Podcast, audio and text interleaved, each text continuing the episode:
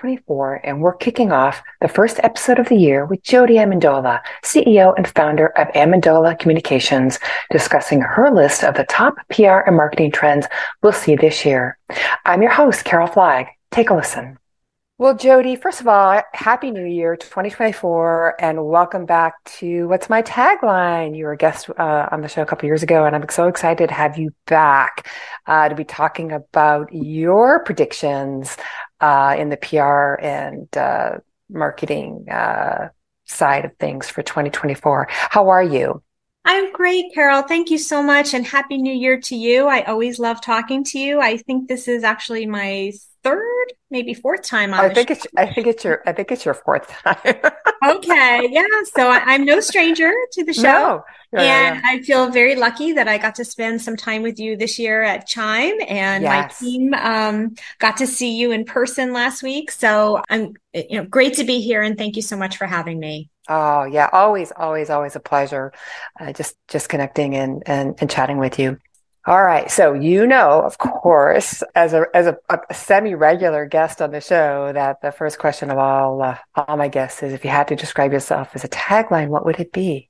Yes. So I think the last time I was on your show, if I'm not mistaken, I described myself as the connector because at the heart of, of who I am, I am a networker. I have built my business, which by the way, Carol is in its 20th year. We had our 20th anniversary wow. this year. Yeah. Um, on networking. I mean, I have met people in the strangest places from airplanes, elevators, trade shows, you name it. But you know, that connection that I make with people is more than just closing business because well, let me let me I'll get into that in a second, but that that connection that I make with folks is really helping people.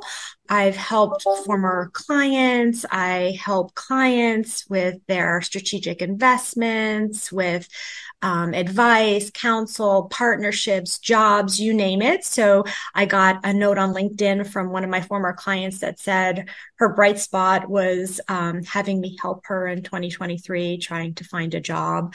Um, oh. Um, I got a note uh, yesterday from a former client saying, Hey, I have this phenomenal interview. I need I really want to go in with a couple media opportunities. Can you help me get them and, and I made that happen. But I want to take it one step further with my tagline for this show and say that my team calls me the closer. Um, you laugh, but it's especially important. I know they call you that. they do.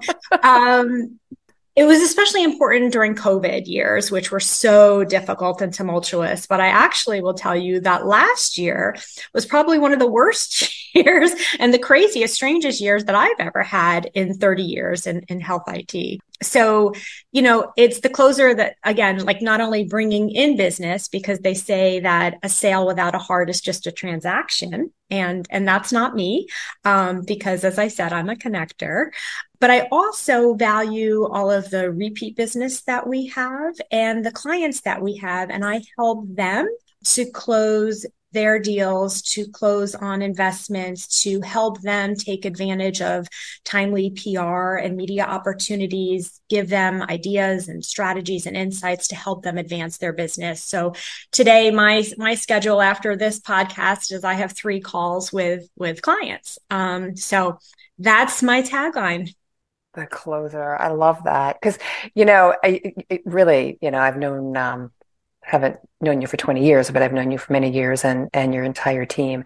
And I know they call you the closer. And, and again, for a lot of different, you know, not just, you know, closing a particular, you know, contract related PR, but really cl- closing the loop, right? It's, yes. you know, it's a big, it's a bigger circle of closing that we're talking about here. I love that. Thank you for, for clarifying that. Yeah, a big loop, a big circle. All right. So, Ms. Closer, Ms. Closer. So, uh, we're going to talk about 2024. I recently read um, some predictions that you put out there uh, and grabbed the info from, from LinkedIn. And I was intrigued by what you had to say, uh, what you see coming down the pike uh, in the PR and, and, and marketing arena uh, this year. Yeah. So, I'd love to start with that. Sure. Um, you know, just to level set, like I said, last year was a pretty tumultuous year. Yeah. um, health systems just, you know, struggled financially as they were recovering from the pandemic and rising labor cost and workforce shortages. Um, and while there have been some signs of financial stabilization in 2023, there were also a lot of consolidations, um, both vertically with hospitals and insurers buying practices, and then horizontally with systems merging, like Kaiser and Geisinger. Um, and that's, you know, trickled down to our clients who are the healthcare IT vendors for the most part. Um, marketing dollars were tight.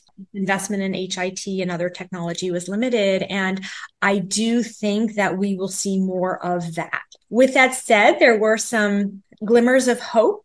Um, you know, some of our clients, their marketing budgets really went up, others went down. So it was kind of, um, you know, like they say, like Seinfeld, everything kind of evens out.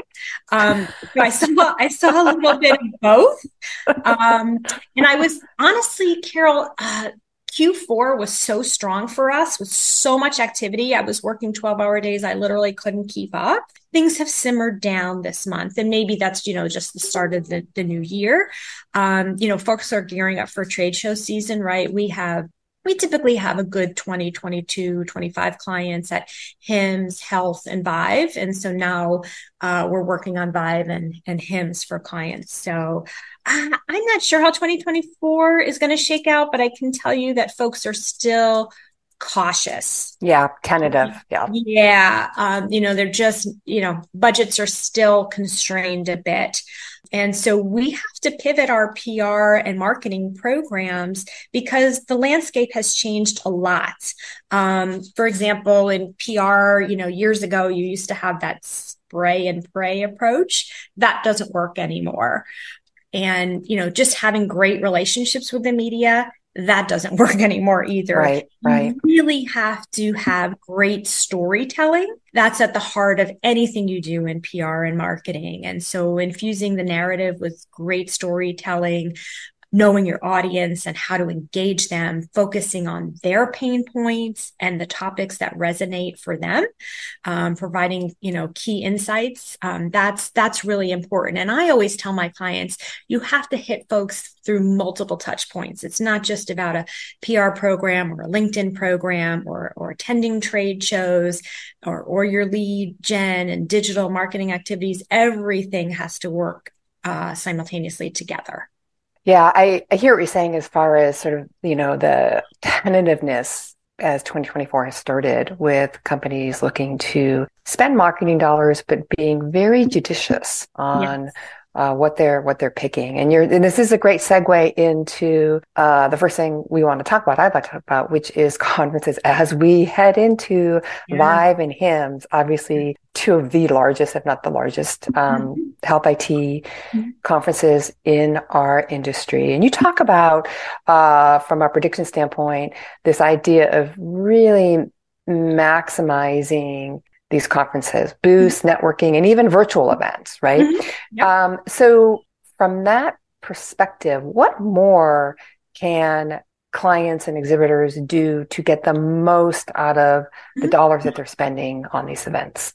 Yes. So I always tell my clients no matter what event you're attending, whether you're attending it because you're an exhibitor or you're attending it just to network, make sure that at least one to two months in advance, you reach out to folks and set up your calendar. When I go into a trade show, I am book solid every half hour on the half hour. I don't even get potty breaks. Um, but that's, that's key to really maximizing, you know, know where um, the folks you want to meet are, their booths are, so that you can go have a look see, know the events you want to go to at night. Because honestly, I don't know why this happens, but literally every event you want to attend is going to be at the same time from six yeah, to seven yeah. on the same night. You know, that's just how it works. So try to make sure that you can maybe hit each one that you want for a half hour versus, you know, only going to one or two. Um, but plan that all out in advance. That's number one. Um, number two, video is a great it, uh, trade shows are a great time to capture some videos at events whether it's of you whether it's of your clients but you can leverage them for testimonials or for vlogs of executives.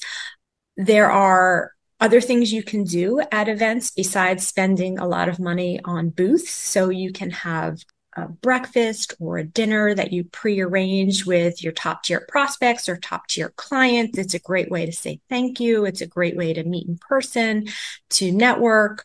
So those are the the big things I think that I that I tell my clients. Yeah, yeah. And also to know that, you know, events are a great way to generate content. So in addition to right. big events like we talk about, there are also user group events. So we have one coming up for one of our clients, and we have one of our team members that will go on site to the event and report on the event. And that can generate, you know, six months worth of content, meeting with execs in addition to the actual presenters at the event. Yeah, yeah, creating long, creating that long tail content for sure. Exactly. Yeah, yeah. Exactly right. You mentioned video, and so mm-hmm. uh, I'd like to I'd like to actually talk about that as well as one of your one of your predictions. So obviously, video um, and YouTube is you know it's never been probably as big as it is right now. This increased focus on video that mm-hmm. that um, it, why it made your list is this a reflection of of TikTok and social media, or is it just you know because people just want video you know? I mean it, it, it is easy to easy it is easy to digest. It's easy to watch on a phone yes. and all of that yeah. I honestly think it's a combination of both. So everybody these days is on social media and watching you know short little snippets of video. So it's what mm. we've become accustomed to. I mean gosh i'll I don't even open a recipe book anymore, right? If I want to make something, I just go and look online and, and quickly get a, a video. So that's kind of the way our world works now. Um, and we're all so busy. We live in this digital world and we are always on call and always available and accessible. And so to be able to just see a quick, short 30 to second video, you can convey huge amounts of information in a very short amount of time. Um, what I also like about video is you can show your personality, you can be authentic, or yeah. you can be educational. Um, so it's great for testimonials, but it's great for product overviews. Um, you can animate them, but you can connect with your brand on an emotional level. Um, and then like I tell everybody, repurpose, repurpose, repurpose, right? So you can leverage your video on social, you can use it for lead gen. Um, and the other thing I love about video, Carol, is that it improves SEO. Right, um, right. Right. Better search ranking. So um, it's definitely grown in popularity for both of the reasons that you identified. But I, I, just think that people just don't have the patience these days in general to read a 10 page white paper. It doesn't mean that we still don't do them. Um, we're just finishing up one and I have a call on Monday to talk about starting another one. But for the most part, people want short snippets of content. Yeah. They want the infographics, the visual, um, you know, short, easy. Even an ebook is easier to digest. Uh, you know, you could break it into short chapters.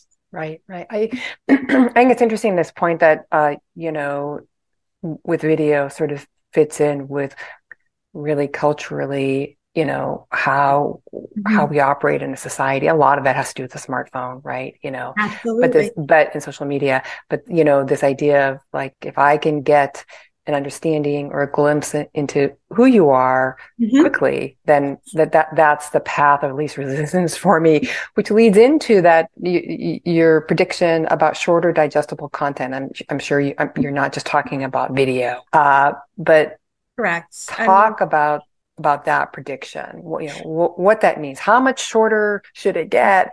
And sure. are we just talking about video? Right. No, I mean, I think even blog posts, like I said, ebooks, infographics, I think are huge because you can show data, you can just show things by the numbers, and it's just a quick snapshot, which people like to see. I'm also encouraging folks to do issue briefs, which are like two page uh, authoritative papers versus a six to eight to 10 page white paper. Mm. Um, so I think there's just lots of alternative types of content. Even the thought leader articles that we write these days are typically 750 words, 1,000, 1,200 tops. Um, where, you know, years ago, it started at 1,500 and went up right. There. That was like the Google barometer was 1,500 words. Yeah, I think people just have less patience, less tolerance, and less time. Yeah. Harder hard at it again, I always say, look to your smartphone. Are you going to mm-hmm. read a 15 to 2000 word article on your on your iPhone. exactly right. That yeah. Yes. Yeah, yeah exactly. Yeah. Exactly.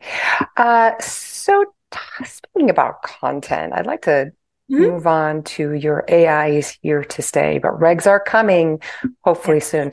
Let's talk about AI, and I, I, I don't think we can have a conversation uh, about about AI and gener- ge- generative AI. I think is what we're talking about here, mm-hmm. uh, without talking about the Chat GPT side of this and that impact on content. So uh, let me just say, I mean, AI in healthcare is amazing, right? I mean, our clients uh, have moved the dial with diagnostics. Um, hopefully in 2024, we're moving more to predictive health and personalized medicine. Um, I read a stat just last week that radiologist is the strongest field for AI applications. So, I mean, I think it's amazing and AI has had uh, an enormous impact on HIT marketing um, and marketing in general. We as an agency use it as a tool for research, um, for ideation, for facilitating the writing thought process, but it's not a substitute for human creativity. And there are pitfalls and downfalls that you need to be aware of. And I do think that regs uh, will really help um, because, you know, who wants to be accused of plagiarism? Um, right right? I mean, that's, know, yeah. And, you know, AI, well, it, it, it has great information. It's not always accurate and that could get you in trouble. And it may not always be uh, up to the latest and greatest. Um, having the right source material. So um, I've often also read that it hallucinates it, it, it makes mistakes and errors um, and so you know you don't want to be associated with that and with the type of content that we're writing about um, healthcare healthcare it um, the, you really have to understand that content and so there's nothing that could really take the place of a human writer who can not only digest the information but infuse that creativity that our clients are looking for. Yeah. You talk about hallucinating. All I can think about is HAL, HAL 2000 and 2001 Space Odyssey.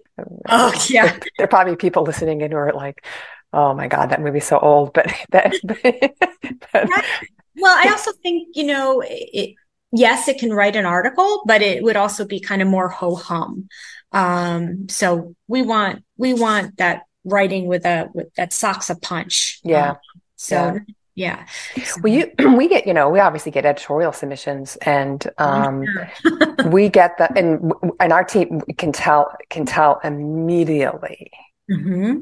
that it has mostly been written by by generative AI. You know, it just it, it, it is a it is a a lack of personality that comes through that's really Exactly. That's really obvious. Exactly. Like I was going to say, we often use analogies.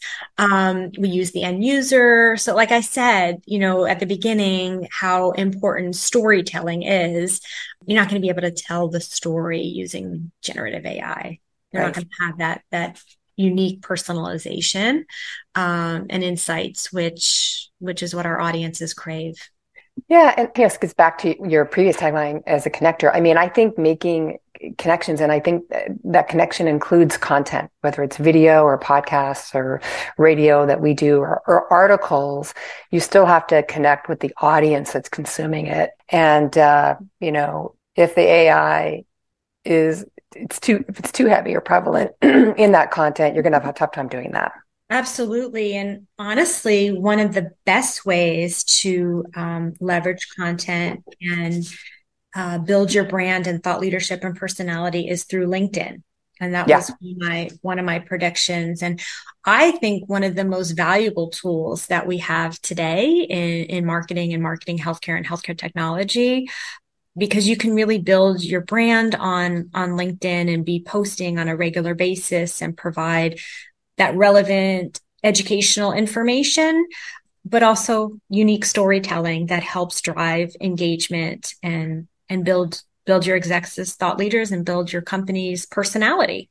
So I, I personally am I'm a big big LinkedIn fan, and um, we've seen a huge shift in the last couple of years of clients who, whenever they, I, I barely ever have a client just sign on for a PR program. It's almost always in conjunction with a content program that leverages LinkedIn.